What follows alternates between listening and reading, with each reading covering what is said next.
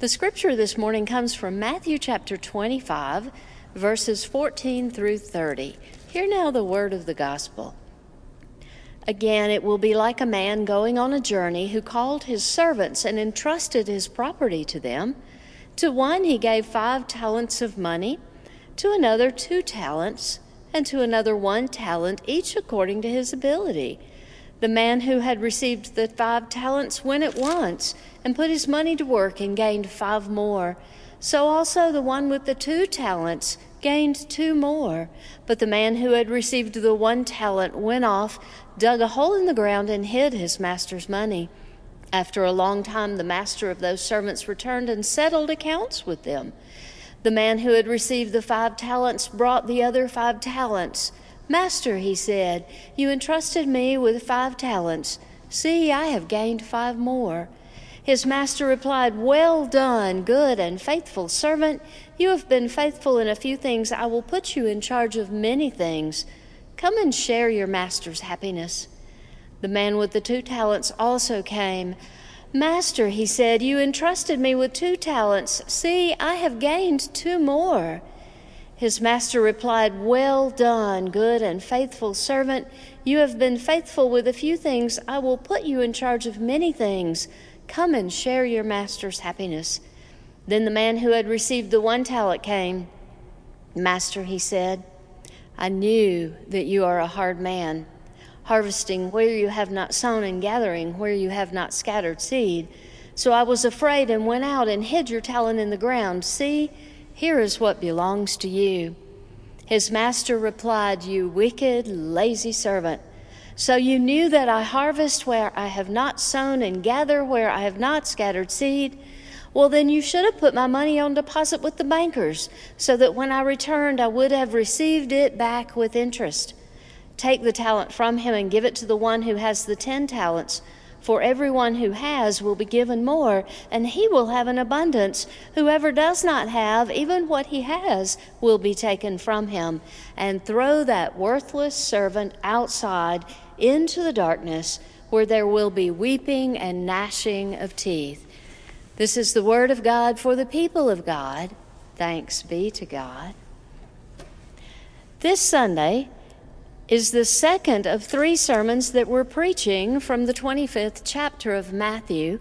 And what we find in this chapter of Matthew are stories told by Jesus about the kingdom of heaven at the very end of, of time. If you'll remember last week, he started the story at the beginning of Matthew by saying, In those days, the kingdom of heaven will be like this. Now, the first story was about bridesmaids bridesmaids who were waiting for the bridegroom. Some were prepared to wait for an indefinite period of time, some were not. When the bridegroom came, the ones who were prepared went into the wedding feast with him. The ones who were not prepared got locked out of the wedding feast. This story has a very similar message. In this story, a master comes and tells his servants that he is going away on a very long journey. He has no idea when he will be back, but someone has to keep the family business going. So he entrusts his servants with pieces of the business. One servant gets five talents, one servant gets two, one servant gets one talent. When the master returns, the servant that was given five, he's turned his five into five more. And the master says, Well done. The servant who had been given two has turned his two into more. And the master says, Well done. And the servant who was given one has responded fearfully, afraid of taking a risk, afraid of trying something. So he goes out and he does the very safest thing he can do. He buries the coin in the ground, he buries the talent in the ground, so that when the master comes back, he says, Master, I know that you can be a harsh master. I was afraid. Here is the here is the talent that you gave me. And the master was angry because the servant didn't even try to do anything with what he was given. And the servant was put into the darkness where there was weeping and wailing and gnashing of teeth. If you will remember, we talked before about a talent being a weight of measure, a way to measure precious metals, and a talent of gold was approximately 75 pounds of gold, a lifetime's worth of income. These servants are called to do with this income what they can to keep the master's business going. Now, one little piece of religious history before we get into the, the things we can learn from this story. Talent in Jesus' day meant a measure of a precious metal. Jesus used it to talk about huge sums of money. He used it in this case to talk about responsibility. The, the word talent nowadays means gifts and graces, the, the skills and abilities that we are given to do the work that God is calling us to do. And this story in Scripture is the reason that word changed definition. This story in Scripture is the reason that the word moved from being a measurement involving huge sums of money to being the gifts and graces that we have that we can use for God. Now, there are things we can learn from this. The first thing that I think we can learn from this is that God believes in us. God believes in us enough to trust the family business of salvation to us.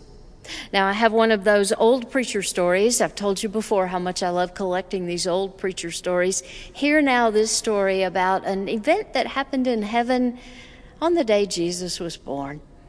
Jesus is born on earth to Mary and Joseph, and the angels in heaven are celebrating, except that there are a couple of angels who are a little bothered by all of this. And, and God questions them, What are you bothered about by all of this? And the angels respond, You know, the, these people down on earth, they haven't been very reliable through the ages.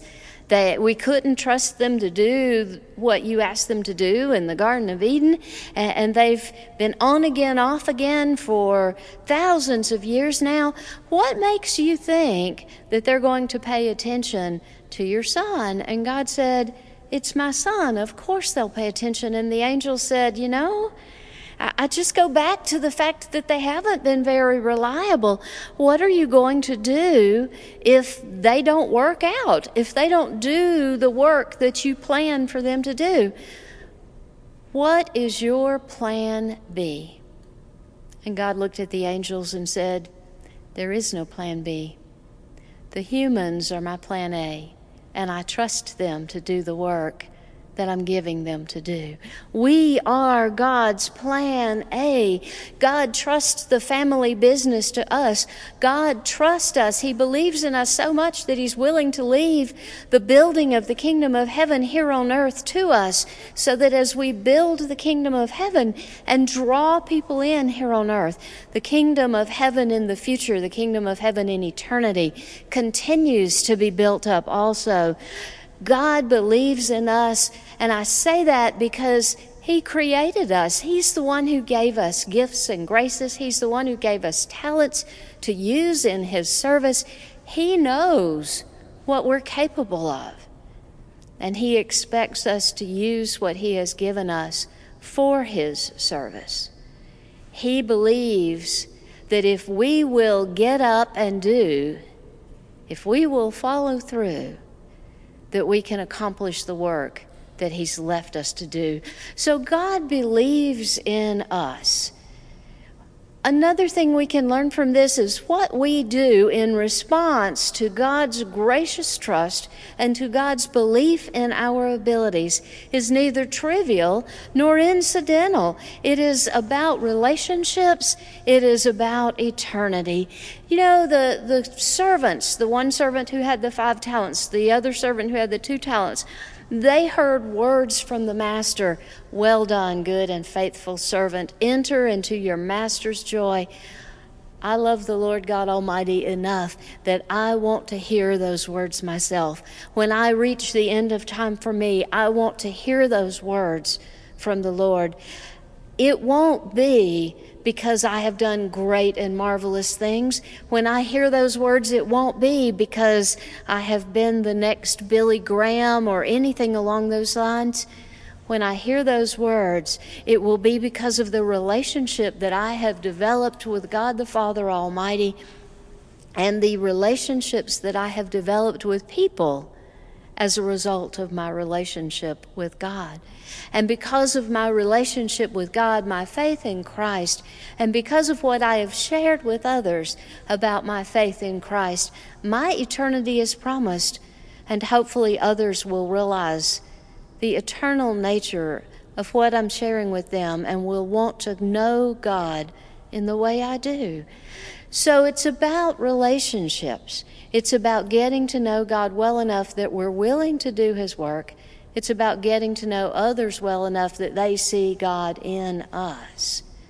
And another thing that I think we can learn about this is that God isn't afraid of us taking risk and he isn't worried about failure.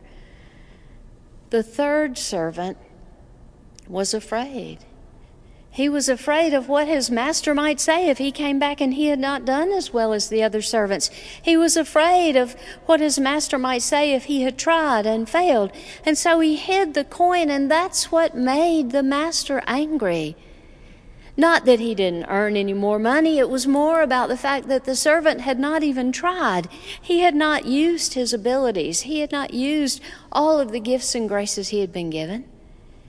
He was not responsible enough for what God had given him to even try. And as a result of that lack of trying, he was thrown into the outer darkness.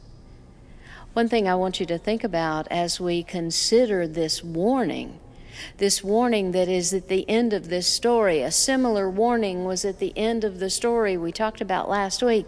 I want you to consider this warning. One of the things that breaks my heart about this is the fact that Jesus, as he was telling this story, knew that the description of the outer darkness that he was using with this servant who was given the one talent, that that was actually where he was headed himself.